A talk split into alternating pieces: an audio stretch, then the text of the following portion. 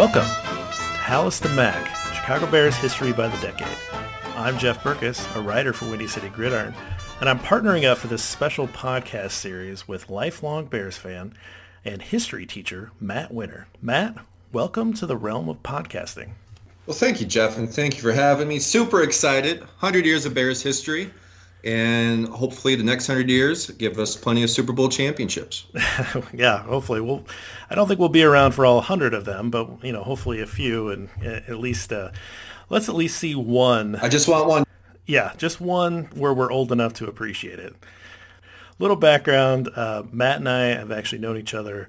Uh, almost our entire lives, and we've been best friends uh, since first grade. And we actually met over uh, Matt wearing a bear shirt first day of school, and I pointed at the bear shirt, gave him a thumbs up, and best friends ever since. So we are. It was uh, that simple. It that's was that simple. all it took, and that's really what it should be as Bears fans. You just you see the shirt, you see the hat, you give a thumbs up, you're friends. Uh, so we uh, came up with this idea to uh, have a little fun and, and dig into some Bears history. We both really like the history part of, of studying football and, and getting into it. And we thought it'd be fun to uh, do a show where we took it by the decade and we've developed a bunch of different questions, uh, categories we're calling them, uh, to try to try to have some fun with some of the history, answer some things. Uh, that'll be in the second half of the show. First half of the show, we're going to go through and basically give kind of a narrative history of what happened during this decade. Uh, hopefully, we'll have some fun along the way there. Uh, so I picked out a drink for the decade. Uh, it's called the South Side, um, as you guys know. Ooh, what's in that? So the South Side is actually the preferred beverage for uh, Al Capone, who was the famous bootlegger in the Chicago area and he uh, called it the South Side or the South Side Fizz, and obviously it's with Chicago's South Side. It's two ounces of gin, an ounce of lime juice, and three quarters of an ounce of simple syrup, and then fresh mint leaves. So I need that drink. That uh, you know, I love gin. I, I, yeah, I do, and I think that we could probably. I think you could probably put that in one of those copper mugs. You know, those uh, Moscow yeah. mugs. It sounds like a yes. really good summer drink. So um, something to think about. It's called the South Side. It's popular in the twenties. Uh, so we'll uh, we'll post that recipe when we when we uh, get this podcast out there too. So anyway, uh, put your favorite Louis Armstrong record on, and uh, let's dig into the 1920s. So the 1920s, uh, obviously, it's the first decade of the NFL. The Chicago Bears recorded a record of 84, 31, and 19. They only won one championship. that was in 1921.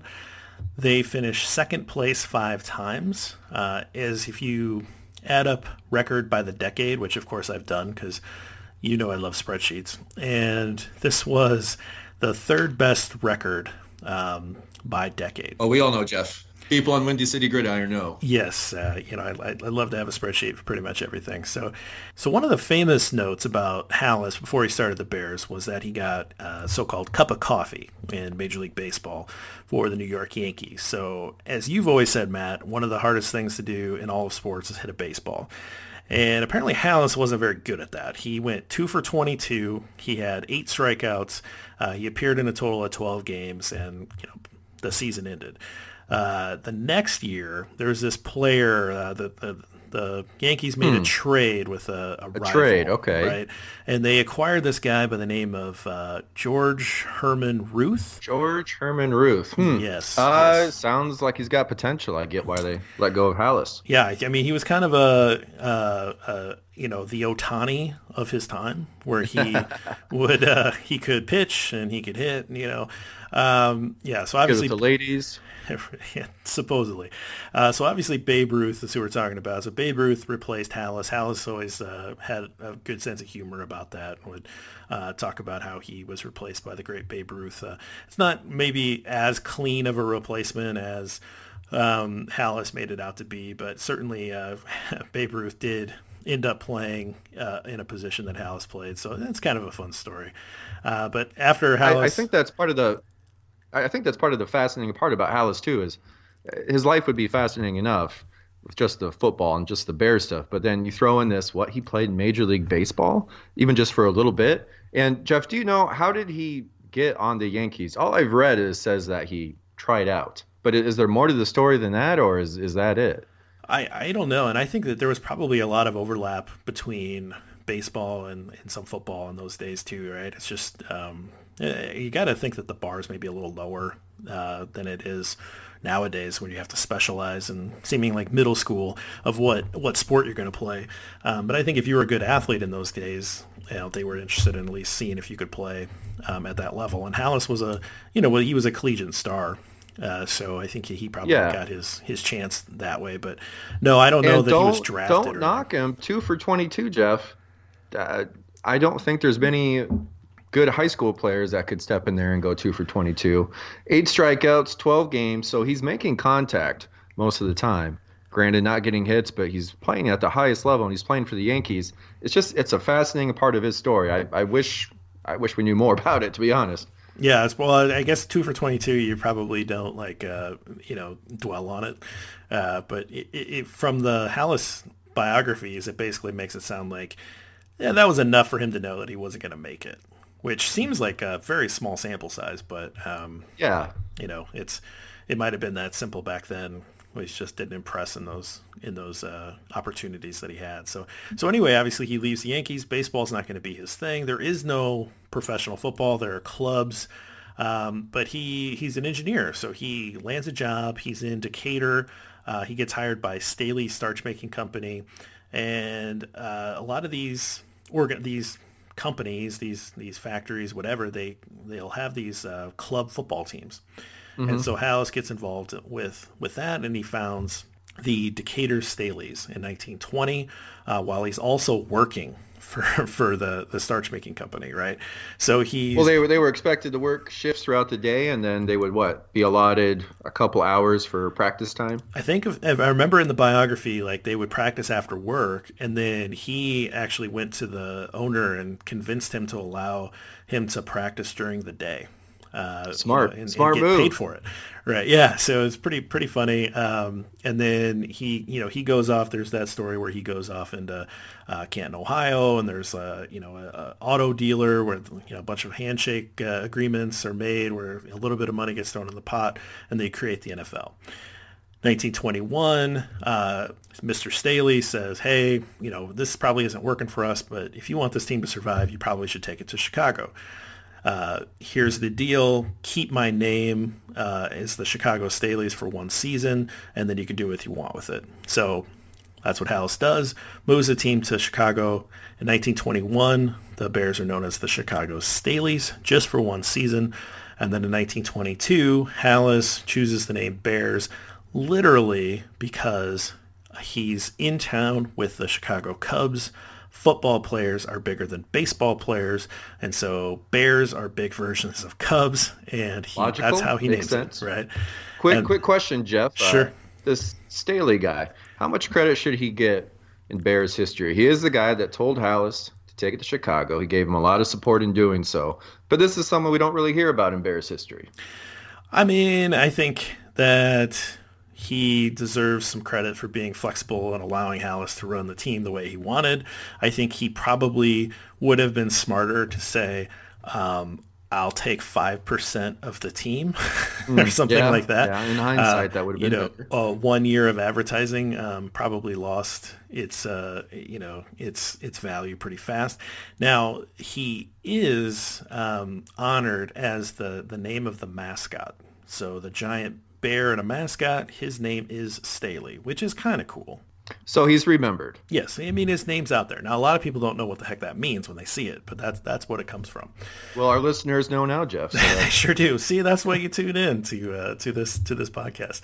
So, so when when Halas moves the team to Chicago, uh, besides changing the name, what other changes does he make to the team? Is it uniforms? Is it colors? Is it things like that? So I know that he chooses the name. I don't know if he does it when he moves the team, but I know he chooses the color scheme uh, as as navy and orange because he went to the University of Illinois, and Illinois is blue and orange. So all he does basically is take the same colors and he just darkens them up a little bit. And so that's that's why it's the same color scheme, but just a darker hues than than what Illinois has. Um, and so he just kind of borrowed from what he had around him. So Halas operates as like a player coach, which was very common in that day. But he, he operates as a player coach from 1920 until 1928, and then he's a full-time coach in 1929. Um, he actually he's, he's got a really interesting coaching history. It's it's kind of odd, and obviously we're going to get into this throughout the life of this podcast series. Um, but he coaches four 10-year stints it, it, it's so weird to me uh, that, that that's how it works out. But um, because of World War II, um, and because he, he just he wants to focus on other things, at other times he takes these breaks and then he comes back, right? Um, so he doesn't have a continuous coaching streak. He has four 10-year streaks, which I which I found pretty interesting. But because he starts in 1920 um, that 10-year streak is the entire decade. So for this entire episode, Halas is the only head coach that this team has. He's the only head coach, and he's playing, and he plays. Correct me if I'm wrong, but is he a offensive lineman? Well, so most so at that day, everybody's playing both ways, right? Yes. Um, so he's he's playing more of an end position, um, but you know the way I like to think of uh, 20s football is that it's much more like I think rugby is, which of course rugby isn't what I think it is uh, because I have no idea what the rules of rugby are. But in terms of like everybody's kind of up in the line, and then there's like a couple backs in the back. It's not like you have, you know, the spread offense has not been uh, thought of at this yeah. point, right? I mean, we, we don't have the T formation in. yet, right? They do not have the T formation yet. You know, so it is very early on where you've got uh, you know a few backs in the backfield. You know, a quarterback is more of a, a guy that's a running back that has right, the ability to first. hand off right? Okay. Um, you got some throws. A lot of times they're you know pop passes kind of thing, but they're it's not anything like you'd see today. So it's a very uh, primitive form of football. Uh, but Halas, yeah, he, he more plays on the line, um, but he's he's more of an end uh, into the line kind of guy. So okay. um, yeah, pretty interesting situation where you'd have a guy who was a player coach. Uh, obviously, like people might joke about LeBron James being a player coach right now or something like that. But, you know, obviously you don't see that in football. Uh, in the, don't in see it in football. And, and, in the NBA, uh, the Celtics would actually do some stuff like that back in the later Bill Russell days. Uh, Bill Russell being part of this and uh, Havlicek would be in charge of this and so on. But you don't see that in sports day. A lot of people say you should. You bring up LeBron. A lot of people think LeBron could easily be a player coach because let's be face it let's face reality here. Lebron doesn't i'm not sure how much he listens to his coaches anyway. Uh, right. if, if lebron wants to run this lebron's going to run this and that's just kind of how it is. So one of the things that i think uh, you're going to bring to this podcast series that i can't because i you know, I paid attention to some extent in history class, but you know, you were a strong student, Jeff. Don't uh, self show. You're you know, good at the history. But I did not take any college classes or anything like that in in history. I, I went to the sciences, you know. So I, you know, I, I I'm off by multiple decades when you know when I think about oh, did this happen? Was the president at this time? And I'm usually like 10 or 20 years off. So I, would be interested if you could just provide us with the U.S. history of this decade. Like, what was happening? What was going on? What were the big things? Any kind of like trends or people that were really in the news? Absolutely, Jeff. I'd be happy to. Uh, I, I, here's the biggest things as I see it. Let, let's imagine I'm a guy from that time. I just got out of World War One. I. I just survived the Spanish flu. Those are two monumental events right, right next to each other during the same time. And so I, I probably get back to America. I survived all of that. And then, bang, two amendments. 18th Amendment. They ban alcohol. Right. And I'm not crazy about that because I like to drink. Boom, 19th Amendment, Jeff. Women get the right to vote. Sure. All of this happens within a couple years. World War One, Spanish flu, banning alcohol, women get the right to vote. And so it, it's a time of change. That's probably the biggest thing I would say about the 1920s is life is changing. We're entering a more modern world. And so my typical day would be I, I get up, I'm married, I got a couple kids, I'm making about three, four G's a year.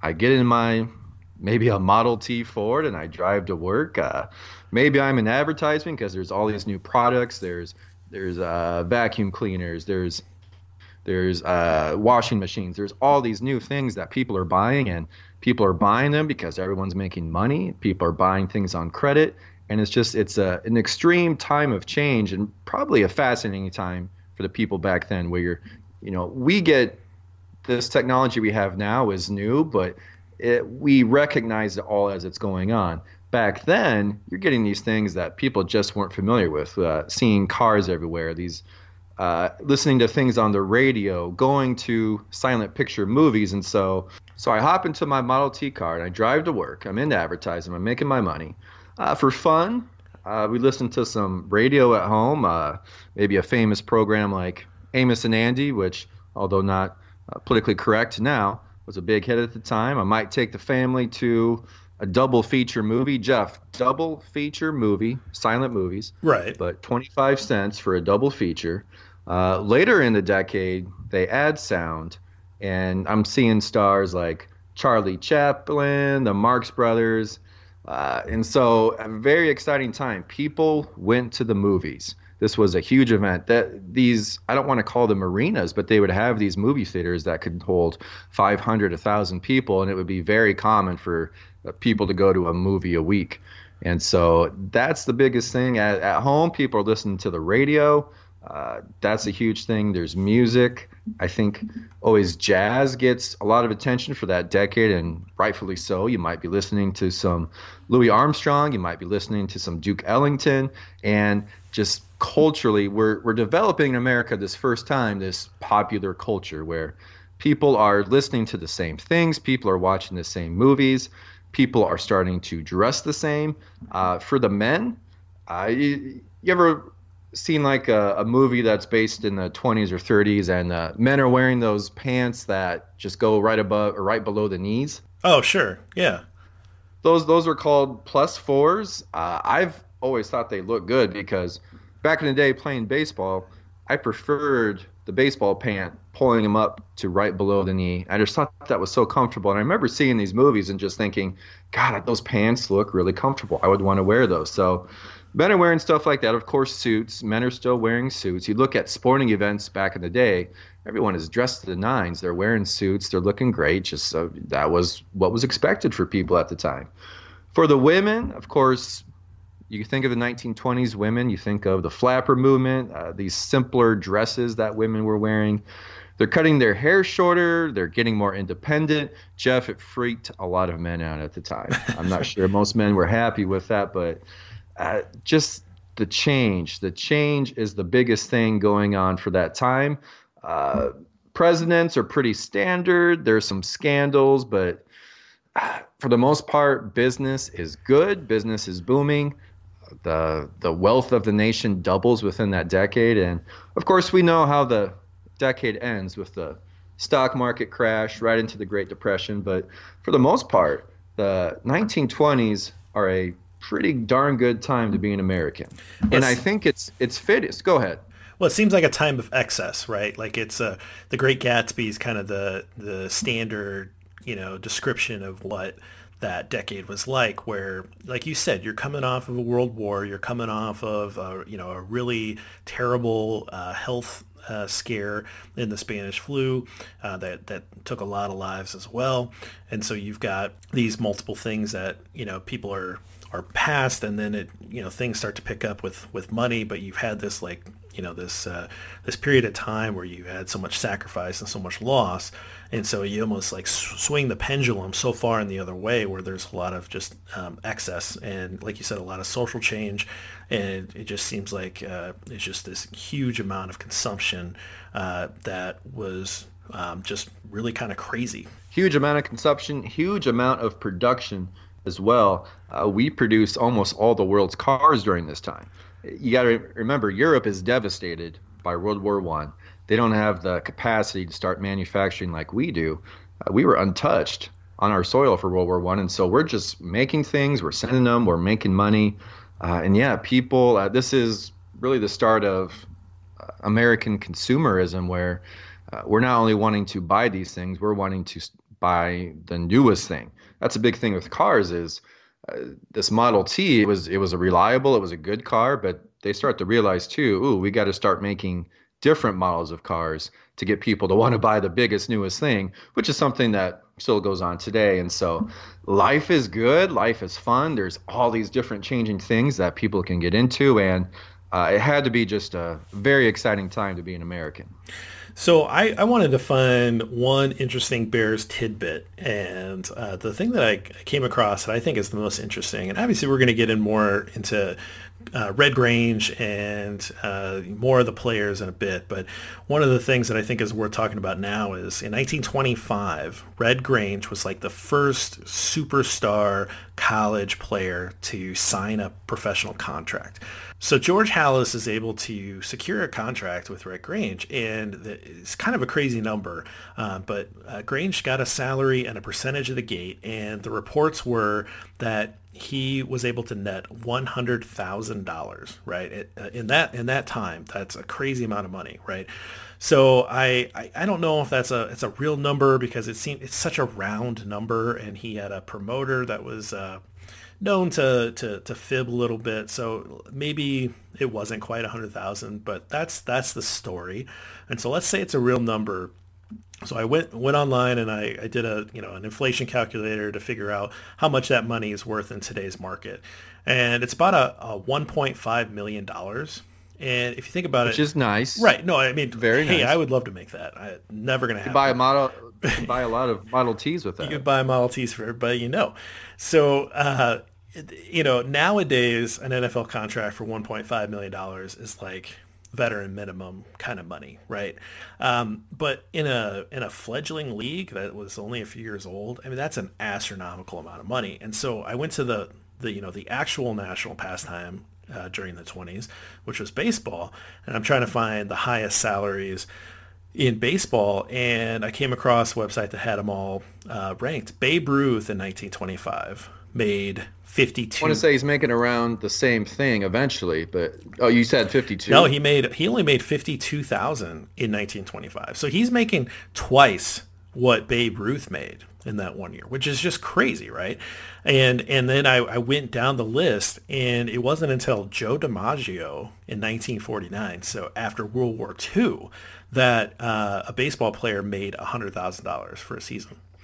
So what you're saying is there's no way he made that much. I don't think he did. But let's say that he did, it's an astronomical amount of money. And that's and that's such an interesting flair to what this was. Remember, he's getting a percentage of the gate, which Halas is also getting, and he's using Halas is using his percentage of the gate to play his pay his players, including Grange. So he's mm-hmm. he's he had this really interesting setup, um, and it's just a, it's just a ton of money. But I just found it f- interesting that a fledgling league was able to pay a star player something that the big time uh, league at the time, Major League Baseball, didn't see for another 25 years. Is there is there anything that this compares to? Uh, thinking about this, maybe the only parallel might be uh, Herschel Walker with the USFL, uh, considered the best college player at that time, not going to the NFL, going to the USFL is. But even then, I think that pales in comparison to how big this was. Well, it, it, it you know that was a rival league that was trying to steal away players, whereas this is like a new league, right? It, like uh, the famous college coaches at the time hated the idea of pro football. They they ripped it to shreds, and there were a lot of college players that were moonlighting as professional players. Like so, they would play on Saturdays, and then they would play under false names in pro leagues on Sundays, so that they could get a little extra money. Um, you know, imagine that happening today. uh, obviously, you can't because everybody knows who everybody is, but you know, college players trying to get paid you know, uh, in college uh, makes sense. And in the 20s, they were able to do that. I don't know how you play it's, a game, two games in a weekend, um, but that a lot of those players were doing that. Uh, but as a profession, it was not thought to be something you did beyond college.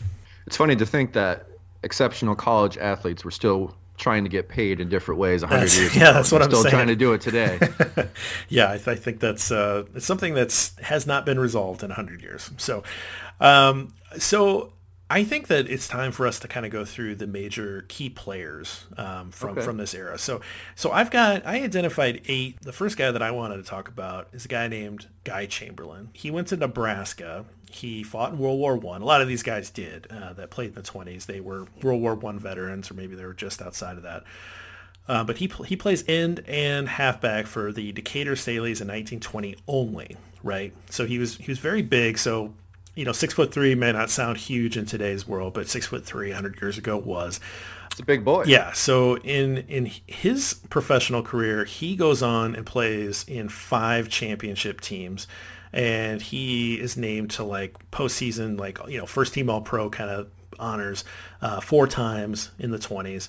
Um, in 1920, he's he's the he's a he's an All Pro. In uh, 1921, he returns an interception, 90 yards to seal a victory uh, in what was uh, essentially the championship game. They didn't have championship games in the 20s. Uh, they just went off of their record, uh, something that Halas would eventually change in the rules. Uh, he he's a he's a Hall of Famer, um, and uh, the thing that I think that's most interesting about Chamberlain is that he goes on to have this like super successful career as a player coach. He was part of the Canton slash Cleveland Bulldogs and also part of the Frankford Yellow Jackets. Uh, his career record in his first six years of football, 56, 3, and 8 ties. Like 56, 3, and 8? It's unbelievable. So this guy, he kind of torments Halas because the Halas Bears teams, they keep finishing second, and a lot of times they're finishing second to Chamberlain's team. So he's kind of this like super champion. And I've, I had, well, wasn't there like five years in a row where the Bears finished second? I don't know if they win it. I don't know if it was year in, off the top of my head if it was in a row, but they finished five. They finished second five times throughout the twenties, and so it, I know that had to drive Halas nuts. Um, but you know they they used the just calculated it based on record and not in any sort of like championship game. So that eventually got changed. But uh, so were, were there a set amount of games these people were playing, or was there a specific not number of games in a season? That's that's another thing that gets regulated at some point. But during uh, the 20s, it's kind of crazy. Like teams are just setting up the games as, as they can. So there's all these different different teams are playing different numbers of games, and the record uh, the schedules aren't standardized. So you might not play common opponents all that much. You know, so some teams might have a much easier schedule than others. So it's really kind of wild west in the early days. There's no real rhyme or reason, um, and it honestly the Bears they the number of games that they play changes every year in the 20s. So Chamberlain, um, the one thing that I could find that Halas said about him was he called him the best two-way end he'd ever seen, and that he was a tremendous ch- tackler on defense and a triple threat performer on offense. So uh, I think in that, those days he could run and he could throw and he could kick. I think that's what Impressive. triple threat meant. Um, so, in, in my research, I found a number of guys that would kick, which fascinates me. Yeah, right. Because every because there wasn't a special there weren't specialists back then. Like you had to play both ways, and somebody had to kick. So you know, a lot of times it was the guys that also scored the touchdowns would just kick their own extra point. So that's what I know about Chamberlain. What about Ed Healy? Ed Healy, and I, I got to say, first off, Jeff, I knew nothing about most of these guys, with the exception of Red Grange. But Ed Healy gets discovered by George Halas. Now, Halas is playing. This is right away when the Bears are a new team, and Healy is destroying Halas. And so Halas can't let that happen. And so it, it's unclear what Halas is doing here, but Halas is uh, on the line. Healy is a defensive lineman. I guess Halas just starts holding him, starts chopping him, just starts having to take this guy out. And it gets to the point where Healy about murders George Halas, and then Halas goes back to the huddle and says, "Okay, boys," because they, they keep running to his side and they just they're they're holding him and hurting him. And all right, boys, I want this guy on your team, so we're going to start running the other way. And so that's how Halas discovered Healy. He was playing for this Rock Island team. Now he's playing for the Bears, and he is, according to Halas, uh, the most he had uncommon speed for lineman and is one of the most versatile tackles in history. And so he has a winning record in each of the six seasons he played with the team. Never gets to win the championship, but like we said before, they're always finishing second. They're always good, but they just they can't get to the championship. And so he's uh, 6'1", 210, which back then is pretty good. And apparently, he is just fast. Uh, I, I I picture him in my head, you know, one of those explosive pass rushers off off the end, and just can. Not that they're rushing the quarterback necessarily back then, but this guy is an athlete. He's playing on the line, and probably the one of the best highlights I found for him is this is during their 66 day barnstorming tour after they've signed Red Grange, and they're playing this LA team, and this LA team has this supposedly sensational running back named George Wilson. And so Wilson breaks out in the open. He's going to go all the way. And out of nowhere, Healy comes. He's hurdling teammates, and he makes this touchdown saving tackle in front of 60,000 people. And he called it probably his biggest thrill as a professional football player is making that play. And so, you know, uh, later in the pro, uh, later in the podcast, we're going to talk about guys that might have been able to fit in in the modern game. Right. And I think this guy is a candidate given his decent size, good size for the time, and his uh, athleticism and speed. And so that's Ed Healy. Yeah, yeah. Uh, so basically, Halas, if if you can't beat him, acquire him to play on your own team. Must have been his uh, philosophy back then. Smart philosophy. Yeah, absolutely. So my next guy is George Trafton, and I and I got to be honest with you, this is uh, I love this guy. I George Trafton. This is the kind of guy that he played today. I think the closest uh, uh, guy that I can say he reminds me of would be Olin Kreutz. Um, okay, because you are huge Olin Kreutz. Yeah, absolutely. So this is you know George Trafton's in the Hall of Fame. He's a Chicago native, and I, I consider him more of a brawler uh, than than he was a, a, a lineman. He actually was a boxer to like an amateur boxer and apparently, oh, wow. story is that he got to uh, a fight with uh, White Sox first baseman Art Shires at the time, and they were kind of going back and forth, and so um, they didn't like each other. So they set up a, a, a professional fight, and he knocked him out. wow.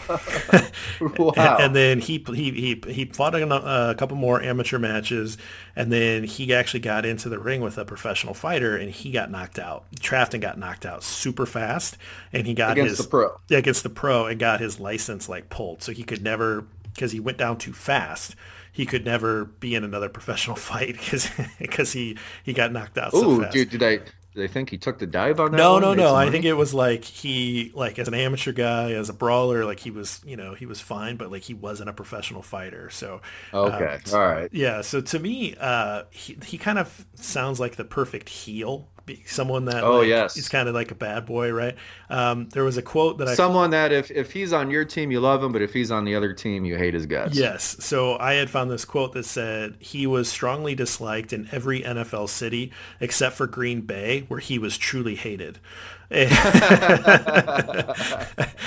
perfect. Yeah, so um, that's the kind of type of guy that you just love. But you know, Trafton goes on. He make uh, during his his tenure with the Bears, and he he's on this, uh, All Pro uh, several times. Uh, he's the 1920s uh, center of the decade by the Pro Football Hall of Fame.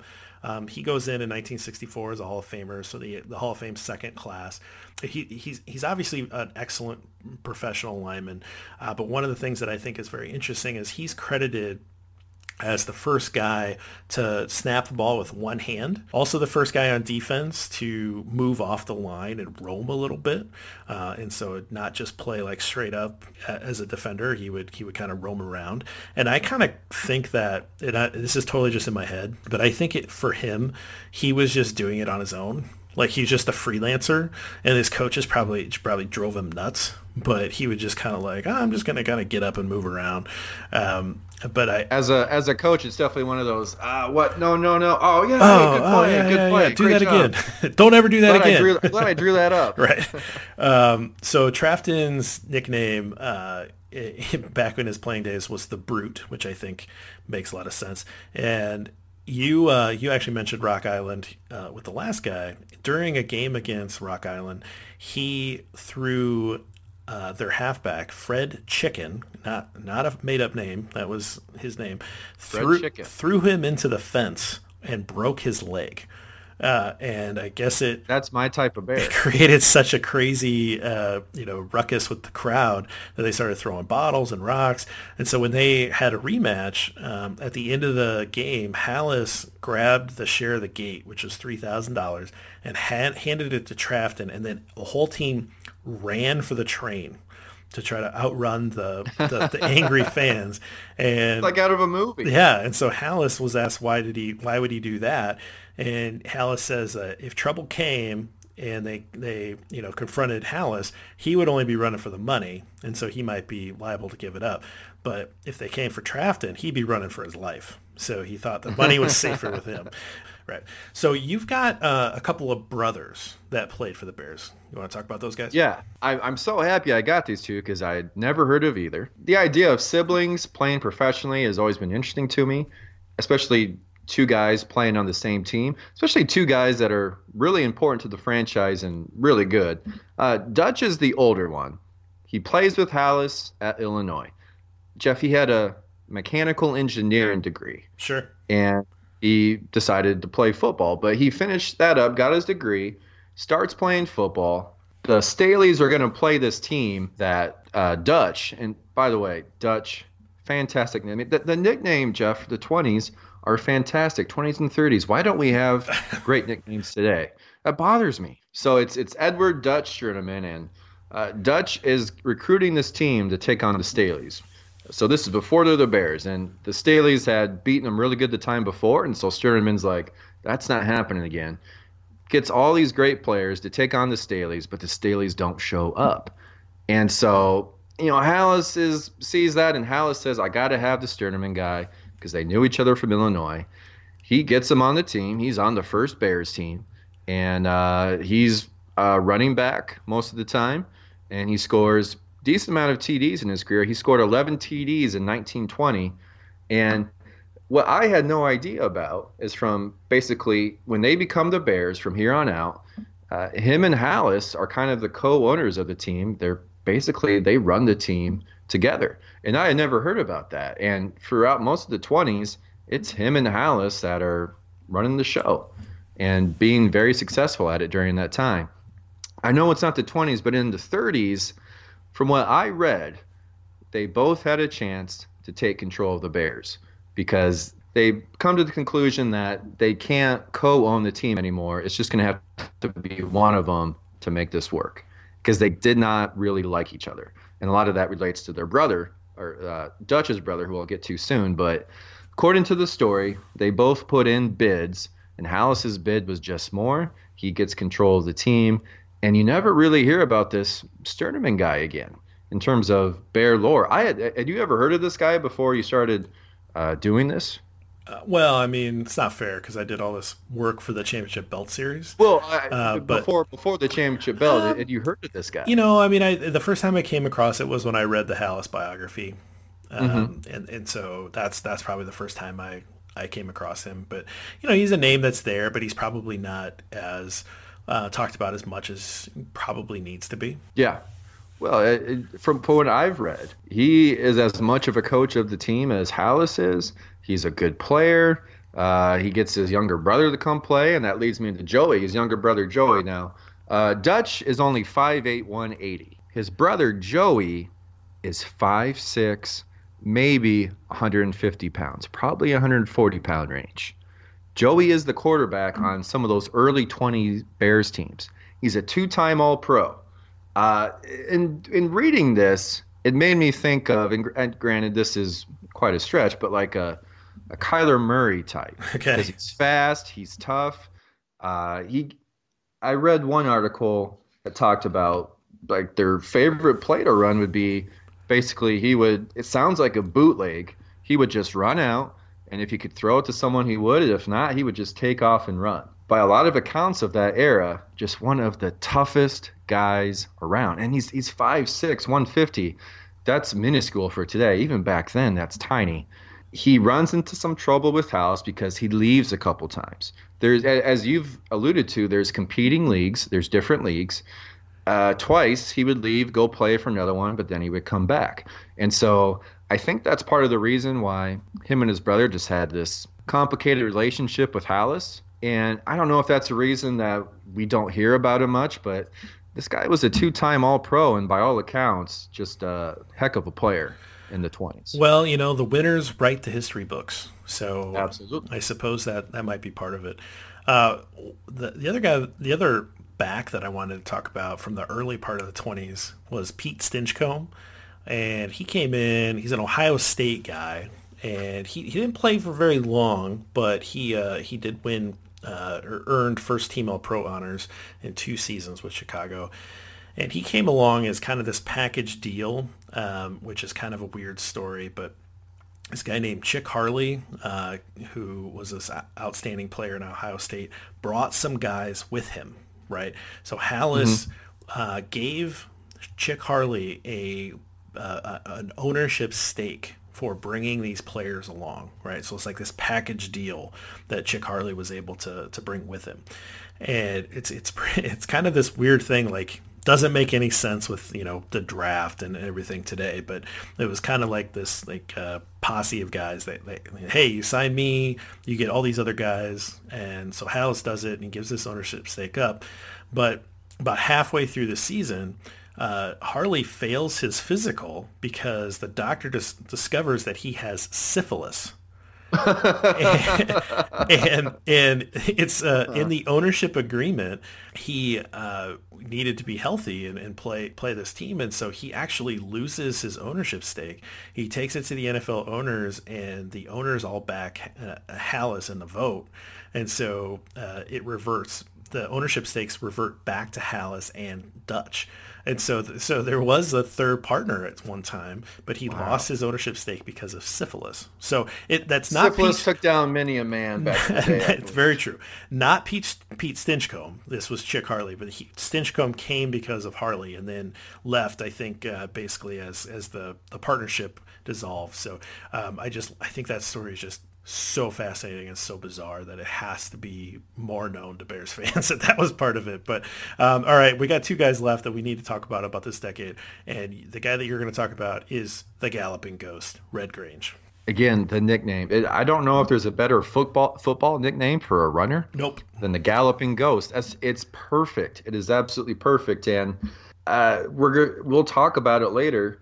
But in the 1920s, the NFL is a fledgling league they needed Red Grange. Red Grange was as big of a college football star as maybe there has ever been. He is the ultimate get for the NFL. When Halas signs him to the NFL, it instantly gives the NFL credibility. They are they are instantly able to start filling seats because people want to see this guy. And one of the most random things I love about him, number 77. It's just so random. And, and of course, back back in the day, from what I've seen, their jersey numbers didn't seem to make a lot of sense. But God, just the thought of the best athlete on the field wearing 77 just makes me happy. But uh, what one of his probably the game that put him on the map in college as this huge star.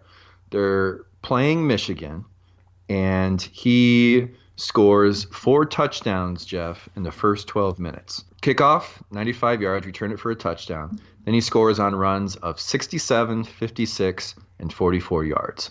He scores six touchdowns in the game total, but this helps Illinois and Michigan's 20 game unbeaten streak at the time. And from that that day on, he's a huge star. And he gets signed, Halas signs him, and we already talked about the money, but I from this point going forward, since we don't have a lot of stats or anything from some of these games, is Red Grange gets hurt pretty early into his professional career. Apparently, devastating knee injury, and he's never the same after.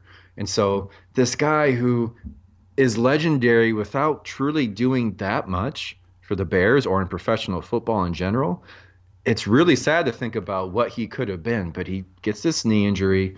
Uh, he keeps playing for a while. He he leaves the Bears for a bit, but then he comes back and I think he plays on the defensive side mostly.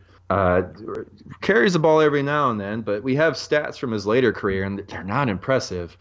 But I, I think he's this almost Bo Jackson type of mm. guy where he's just larger than life, and he's one of the biggest reasons I think he has to be that professional football uh, takes off and gets some attention during his time. Because, like you said, the college coaches look down on it. People weren't sure about professional football. They loved college football so much, it was uncertain whether this NFL was going to work or any of the other competing leagues at the time were going to work. And so, just a just a sad story that he had that injury. But man, I, I think your average football fan, Bear fan or not, has probably heard of Red Grange, well, and they've probably heard of his nickname. It's it's kind of crazy. A couple things there to kind of follow up. Um, the injury actually happened against the Bears, and George Trafton is the guy that hit him uh, that that tore up his knee. And so oh, is that right? Absolutely. And so so that's pretty crazy. And then I think at that time, so you know, there's a great sports writer of the time. His name was Grantland Rice and for those of you that are like Matt and I, you probably enjoyed the website Grantland that got dissolved and it's now the Ringer.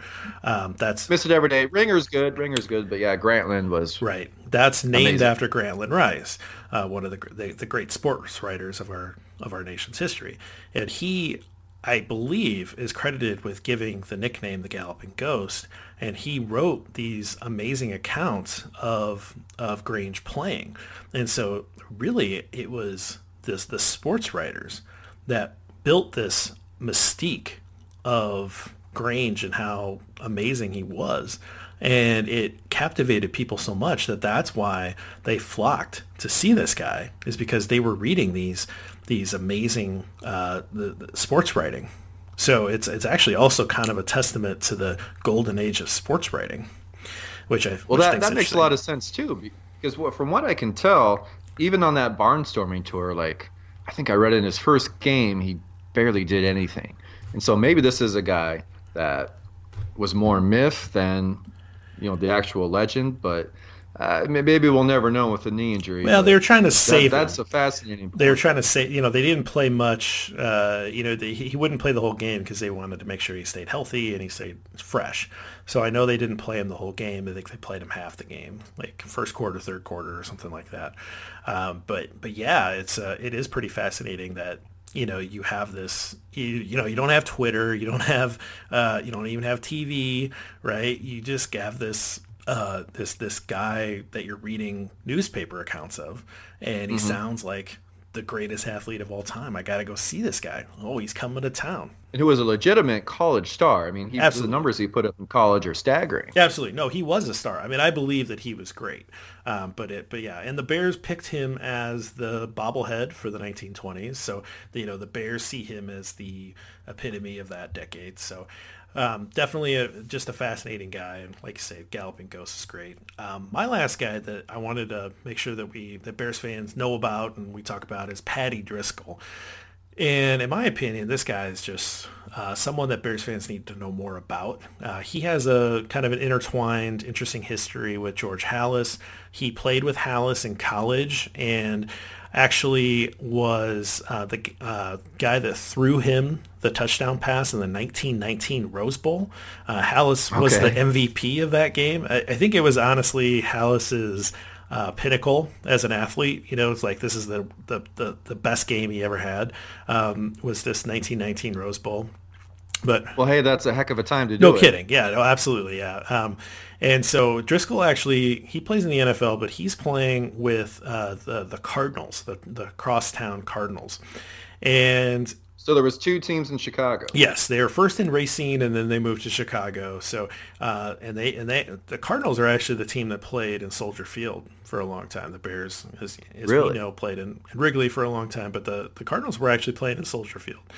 Um, so I assume this is the same franchise that eventually moves to St. Louis and eventually to Arizona. Correct. So, uh, so Driscoll he gets traded after the 1925 season. The Cardinals actually win the 1925 championship. He gets traded to the Bears because he has a contract demand that no one else in the NFL can reach.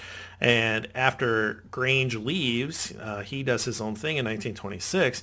Halas has this money left over from the barnstorming tour. He's able to sign uh, Driscoll. He's the only guy in the league that can afford it. And so as opposed to losing Driscoll to a rival league, he just goes cross town and plays for the Bears um, starting in 1926.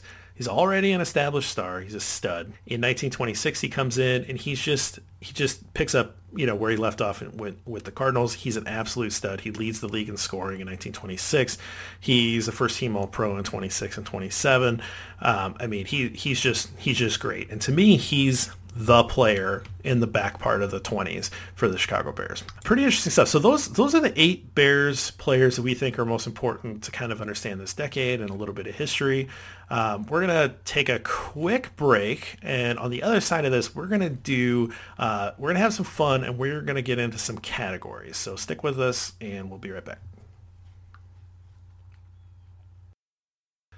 All right, Matt, let's talk about categories. So we, we both kind of pitched in some ideas on categories. And one important thing to note here is that Matt and I did not talk about what our answers were before this, uh, before we started recording, because we thought it'd be a little bit more fun if there was some mystery, you know. So we, we might agree on some things and we might disagree. So we'll, we'll see where that goes. But uh, I know. Given it's the 1920s, there's not a lot of info. I think we will agree on a lot of well, stuff. and there's only so many guys. Uh, you know, the, the rosters are smaller. Um, you know, there's there's only so many moves that we can kind of talk about. But as we go move forward in this series with with uh, the categories, it may be may be more interesting. But Matt, I know you like random statistics as much as I do. So uh, the first cool. first category that I have is what is your favorite or what is the best random statistic of the decade that you came across? Uh, it it goes back to the Sternaman brothers, and there was about three years in a row where the Sternaman brothers account for anywhere from 50 to 75 percent of the Bears' points. Okay. And so I that just fascinates me that you have two brothers and they're scoring almost all your points and this happened in the early 1920s and so i just i think that's something you won't probably ever see again. No no absolutely not. Um, i actually we kind of talked about it earlier and, and, now that i actually see the numbers in front of me but uh, for me uh, this is more of a stat but it's definitely numbers. Um, the, the number of teams in the nfl and the number of games that the bears played never stayed the same during the decade so so what, at, at how many teams did it get up to, or how low did it get? What was the right? Range? So in 1920, um, there were 14, and then it bounced all the way up to 22, and then a lot of those teams uh, folded or consolidated, and it went all the way down to 12 by the end of the decade. So 1929, there were only 12 remaining. Um, the Bears played 13 games in 1920. It went as low as 11 games in 1924, and there were 17 games played in 1925 with those uh, Red Grange barnstorming tour. And then by the end yeah. of the decade, it was 15. But it never stayed the same. It just changed every year. Um, the players' union today would have a fit. yes. All right, this one's this one would be interesting. Uh, who do you think the best player of the decade was? Well, again, I found this question so tough because uh, the Bears are very successful during this time, and they you have some of the great players that you mentioned, but uh, to me, it's probably got to be the star QB they brought over, Paddy Driscoll. Mm. And uh, this guy, established star, when the Bears get him, the Bears get him. They have a lot of su- success with him, and I think in terms of what you're looking for, and not uh, you're looking for a dominant QB still today. Back then, I imagine too, it's it's still one of the most important positions, and the fact that Halas was able to get this guy uh, was a huge moment, and I think he's the best player of the decade. So it's interesting because I thought that I was going to have to convince you that it was Paddy Driscoll because that was my choice. Who, did, who did you think I would pick? I think he, I, Grange, be, just because of the the uh, you know the allure around him and the, and the lore because I, I, think that that's the I think that's the answer that most Bears fans would have right away. But I think when you start digging in, I think that it's um, it's more about Driscoll, uh, and maybe you could make a, an argument for Trafton um, because he's he plays almost the entire decade for the Bears, and he's a Hall of Fame center. Uh, but just Driscoll was kind of at a different level. I, I thought about going. You're you're right. I would have picked Red Grange before I started doing my research, and then once you do the research, you're hate to say it, you're kind of disappointed in Grange. but yeah. I was I was close to picking one of the Sternaman boys. Okay. I was close to picking Dutch just because he was a good player, not a great player, but super important to the franchise, a better player than Halas. and I was also close to picking his brother. His brother was a two-time All-Pro early in the decade, and even though uh, Halas got the feeling Halas kind of couldn't stand him, right? Brought him back a couple times. So you don't bring back a guy that you can't stand a couple times unless he's really, really good. So I'd have been fine with any of those guys. All right. Well, what about this question? Who's your favorite player? Now, obviously, we weren't alive during this decade, and so you didn't get to watch him. Uh, of course. Play, but like, who was your favorite player that you learned about? And and maybe you can answer it this way: like, if you knowing who you are and how you approach uh, Chicago Bears football, who do you think would be you would say your favorite player is if you were back in that day? Well, I, I have two answers. One is more legitimate than another. My my legitimate answer is this Joey Sternaman guy, 5'6", F 140. Uh, they say he could crack walnuts with his hands. He was just this so tough. I just I found him fascinating. Mm-hmm. That would probably be my favorite player. I love the underdogs. I love yep. the guys that are supposedly you know, your Tom Waddle types, either too short, too slow, or too something.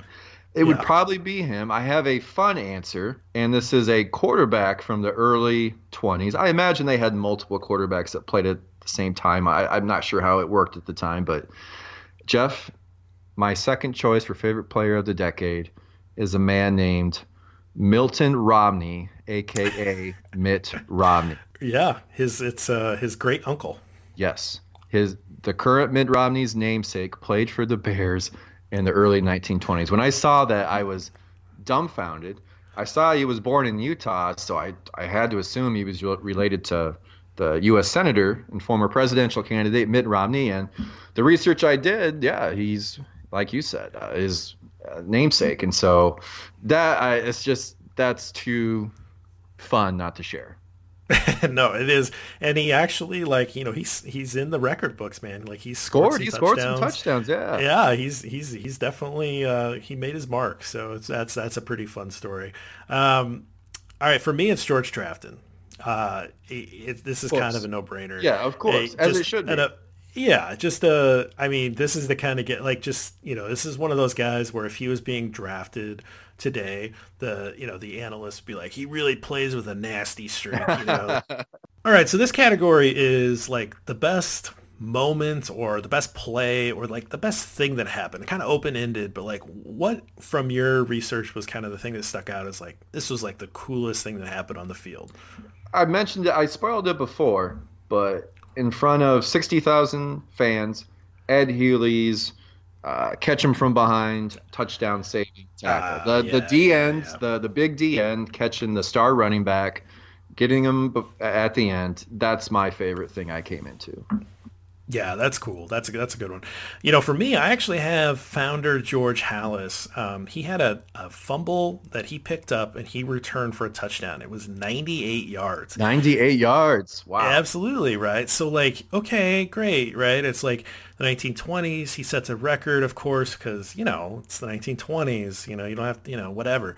That record stands until 1972 when Jack Tatum of the Raiders breaks it with like a 104 yard return. Wow. So he's way down the list now, but like uh, he has this record that lasts. Had it for, like over first... 50 years. Yeah, he had it for a whole long time. So I think that's just really cool that you know Halas has this record that because he was like he was a good player, he wasn't a great player, um, but he has this like professional record that stands for a super long time, which I just find like to be just fantastic. So.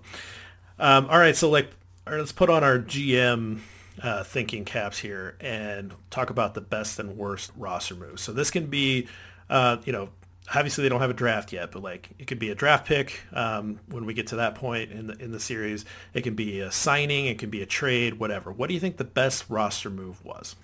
From Rock Island Football Club, they got dominant D end Ed Healy for one hundred dollars, Jeff. One hundred dollars. That's that's not even an undrafted free agent. I don't know what to compare that to in modern times. It's hundred dollars back then. It's not even that much money back then for a guy that is going to be a dominant football player. Steal, steal for Halas. All right, for me, I, that's that's actually a really good answer given the compensation. And for me, I put I put Grange in 25. Uh, and it, basically, it's because it really just launches the NFL into being legitimate. And I just think that's really important. It was it was it was kind of this ballsy deal that he that he comes up with. Yeah, you know, Halas is known to be this super cheap guy, right? Like that's his reputation is that he doesn't pay his players and he's super cheap. And here he is going out and like making the biggest splash move ever, right? Like this thing is like gigantic move to get this absolute star to come play in this in this league and really puts the NFL on a path to be the NFL and to, to be the league that rises above the rest. And so for me, I just thought I you can't avoid it. You have to say Grange, but totally um, I think your compensation is an excellent way to approach that because they don't pay much to get Healy, and that's great. Great, great call for Grange. Can't argue it. And you're exactly right. Halas was not one to throw money around. What it's, I think Mike Ditka has the quote. He threw around quarters like they were manhole covers or something like that. He's a cheap guy. Right. Getting Grange, huge moment. Uh, Jeff, what would you call the worst roster move of the decade? So for me, I think it's, uh, and I don't know exactly how this happened. It's not like there's great records of why uh, Chamberlin left after the 1920 season, but because Chamberlin just absolutely dominates and terrorizes George Halas, I have to just say that like letting him leave is the worst roster move that Halas made. I have you? to, I have to agree 100%. It's, and it seems very unHalas like that it didn't work out. You, you, look at all these moves Halas is making in the 20s, like everything pretty much works out. He's either the guys that leave, they eventually come back and he gets value out of them, but this is kind of the one time where it's the it's the wrong decision. Yeah. Yeah, it's and again, it's tough to like uh, to sift through roster moves. You don't really know much, but this is the one that kind of stuck out to me as being like this guy didn't play for the Bears for nearly long enough, and he just kills the Bears. So that's that's a tough one. Um, all right, what about favorite what if? And this is this is one of those like alternate history questions, which I know that you like. You're a I big do. fan of these. Um, you know, what if this happened? So did you come up with anything of like, what if this happened? Wouldn't this be cool for the Bears? I wanted to say Red Grange, but once I started researching how the team did in the 20s, my what if is what if there was a playoff system in place? How many championships would the ah. Bears have won during the 1920s? And also, if the Bears are winning these championships, uh, how does that make the league evolve differently? Because Halas had so much control over the league, they're not winning championships. Did that impact decisions he made for the league going forward? Versus, let's say they win four or five championships, which they very well could have during that decade.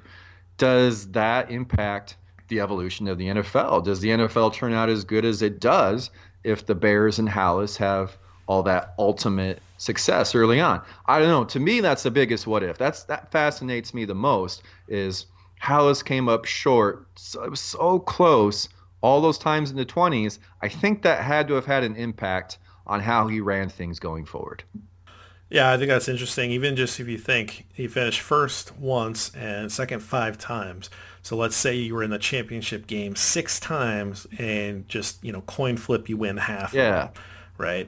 Like, you know, you're probably going to win three championships instead of one. So yeah, that that's pretty interesting. I, I uh, for me, I, I did go Grange, and it, for me, it was let's say that Halas and Grange come to a contract agreement in 26. What I think that means is that they they're not going to be able to sign Driscoll as well because they're going to have one kind of max contract player, right? And so you know he's not going to be able to afford both. Uh, but you know what do the Bears are the, are the Bears able to win mm-hmm. championships mm-hmm. in 26 and 27 with Red Grange? And further, like does that mean Grange doesn't get injured? Because he gets injured against the Bears, you know, on a hit by Trafton. And so if he just stays with the Bears, does he stay healthy? And does he just like terrorize the league for years and really does like come to, you know, fulfill the the destiny that looked like he was in, in store for? You know, so for me it's uh it's it's Grange coming to a contract agreement in 26 and staying a bear forever and just like what he could have done with that. I find that to be fascinating. That's that's a great answer. Uh, all right, so next next category. So this and, and look, I, I, we have to at least have this conversation. Like you have to assume that the skill level translates to the modern game. Of course. So that's so like I get that these guys were small, or these guys were you know, not as fast or as big or as strong as all that stuff, right? But you have to assume like they're that's good in the 1920s, and you get that um, playing on this question, right? So assuming skill level translates to the modern game, what player from the 20s would you put on the 2006 Bears to make them to, to put them over the top to win the Super Bowl? Well, Jeff, when I think of the 2006 Bears, I think of our great running backs, Thomas Jones to a much lesser extent, Cedric Benson. You've got wide receivers, you got Moose, you got Berrian. you have a great O line, you have a fantastic defense. Like I don't, I can't think of a hole on that defense, and you got great special teams. No offense to Rex Grossman, but he's the, he's sure. the weak link on that team, so it's a no-brainer. You go, you go Paddy Driscoll, or you go Joey Sternaman, two very successful All Pro QBs from that time period. It's got to be one of them. Yeah, I, and I'll just I'll uh, I'll put my weight uh, my thumb on the scale for Paddy Driscoll because he was like a consistent star for two franchises. Mm-hmm. And so for me, it's got to be Driscoll. You know, you, you, take him in the 26, 27 season. Um, that that's the guy that that puts the Bears over in 2006. You know, I defended Rex for a long time. You did. But he is we the all weak did. link, and, and and and it'll be interesting to see in other decades because um, you know we don't always have the obvious quarterback to replace Grossman. So uh, you know, maybe we burn the quarterback here maybe one other time. Uh, there, there's at least one other time. Answer yes, quarterback. Yes. yeah, definitely one other time. But other than that, it may, you know, we have to maybe go elsewhere. So, all right. Well, what about this roster? What about the 2020 roster that's coming up in the fall? What player from the 20s would you most want on the Bears 2020 roster? And I'm gonna I'm gonna say you can't pick Driscoll. Can't pick Driscoll. I, I wasn't planning on it. I'm going either Joey Sternaman or Ed Healy. I think Joey Sternaman is kind of uh, maybe a cross between your uh, Tarik Cohen and uh, Taysom Hill for the New Orleans Saints. He's some he's a okay. Swiss Army knife. He's athletic. Yeah, he's small, but he's tough as nails and you can put him in the slot. You can put him in the backfield. You could run wildcat stuff with him. You could probably play defense. I bet he returns punts. I bet he returns kicks. I bet he's a gunner on special teams, and he's looking to knock someone out in every play. So I, I you know, forget Healy. For this one, I'm going Sternaman. He's versatile. He fits in in the modern game. I love your passion. All right. okay, so here's what I'm doing. All right. Um, I, I guess we don't know exactly what's going to happen in free agency or the draft because we're, we're recording this – uh, towards the end of March, we, we've we've entered um, we've entered free agency, but the Bears have not signed a right guard yet. Okay. And so what I'll do is I'm going to take Trafton, and what I'm going to do is I'm going to have him play center, and I'm going to kick Whitehair over to right guard. I know that's another position change for Whitehair, um, but I, I I really think he's more naturally a guard. He's also country strong. I think he would play right guard quite well. And so I get I get my my my nasty streak uh, center in there, and I'm able to complete that offensive line with uh, you know really solid up and down. I don't really think there's a weak link there. It's probably Massie, but Massie's fine. Um, so I really solidify my offensive line by being able to, to pull up Trafton there, and uh, you you love you love you some Trafton. I do. I think he's great. Um, I think he's probably going to get suspended at some point. Um, so we still want to add some depth. yeah. but uh, that's uh, that's my guy. So all right, just uh, two categories left. Um, this one I think is pretty fun, but uh, we're going to go the opposite way. So who from the modern era Bears would have the most impact on the 1920s, right? So you get to pick one of these guys to take backwards. And I picked these guys. I don't know if these are the right guys, but I think it's an interesting conversation to have. So you can either take back Brian Urlacher Charles Peanut Tillman or Devin Hester? Who are you taking back to the 20s that is going to have the biggest impact? Uh, I think for the time period, who is catching Devin Hester? Even if you slow him down a bit, mm-hmm. he he would be someone that people would come to see. Not huge, so he's he's going to fit in during that time period because he's not a huge guy, but. Uh, people would come to watch him return a kick for a touchdown. What every other kick return, or uh, you put him in the backfield, you flip him the ball and say, make these people miss and run for a touchdown. I think he would be a huge, huge draw in the 1920s. It's interesting. So I, I you know, I, you don't, you'd have to put Hester kind of in the backfield as a halfback. and I didn't mm-hmm. really like that. Um, there's not much of a passing game, so you're kind of taking away what Tillman does best. For me, I, I, I thought it was Urlacher, and the reason why I take him is that I actually think he could he would play both ways just fine. Um, he's super fast, and you know, remember that one special against, teams against touchdown? the Redskins? Yeah, yep. that's that's that touchdown catch that he had, and so I think he could play offense just fine. But I just think uh, you know what a terror he would he would add to the to the twenties defenses, and he's just he's big, he's tough. I just I just think he just would translate just fine. Um, I, you know, all three of them obviously you could see it, but uh, for me, I'm taking Urlacher back uh, into that decade. I didn't want to pick Urlacher because I did not want uh, the people he murdered on my conscience from the 1920s. He's yeah, too he big. He's things. too fast, Jeff. He would he would murder people. He, he would wreck things. It would be amazing. All right, so the final category, and this is the one that um, I really like this this question, and that is who won the decade it can go any which way you want. Uh, player, coach, what you know, like uh, moment, whatever. Like, but like one guy that you think won the 1920s as the Chicago Bears. Uh, to me, there's only one answer. He started the Bears. He is the Bears. It's George Halas. George Halas won the decade, and I there's some great players that we've gone over during this past hour, but it's got to be George Halas. George Halas is the Chicago Bears and this is when the Chicago Bears were starting. He keeps the league going. He's hugely instrumental in the league even being around and, and being successful. It's George Halas. Yep, no question. I mean, I again, this is going to be a really fascinating one as we move through the decades. Uh, we're going to have some very interesting questions, uh, some debates uh, down the line, but it, it, has to be George Halas here because he sets the NFL on a path for success he shows really smart business uh, acumen as he's still playing, and mm-hmm. it's just kind of uh, remarkable to to think about a guy in his twenties still playing, you know, this professional football game, but making these wise personnel moves, these wise business decisions to put the NFL on a path to success and and be a pretty good uh, player and a, and a really good coach while he's at it. And so it's it's a fascinating uh, history. You know, obviously you guys should go out and read uh, any sort of George Halas biography that you can, but the one that I read, and I think you read it too, Matt, was called Papa Bear. Um, absolutely uh, stellar stories inside of that, mm-hmm. but absolutely we're in agreement. Halas won the 1920s. So that's it. So this is our first episode. So we are done with uh, the 1920s. We're going to come back. Uh, next episode will be the 30s, obviously, and we're just going to keep working through. Let's keep the conversation going on Twitter. You can find me at GridironBorn. Um, we'd love to hear your questions, and we will try to answer those in a bonus episode once we get through all 10 decades. And until then, enjoy this New Orleans band playing a song called Fly Away Flapper.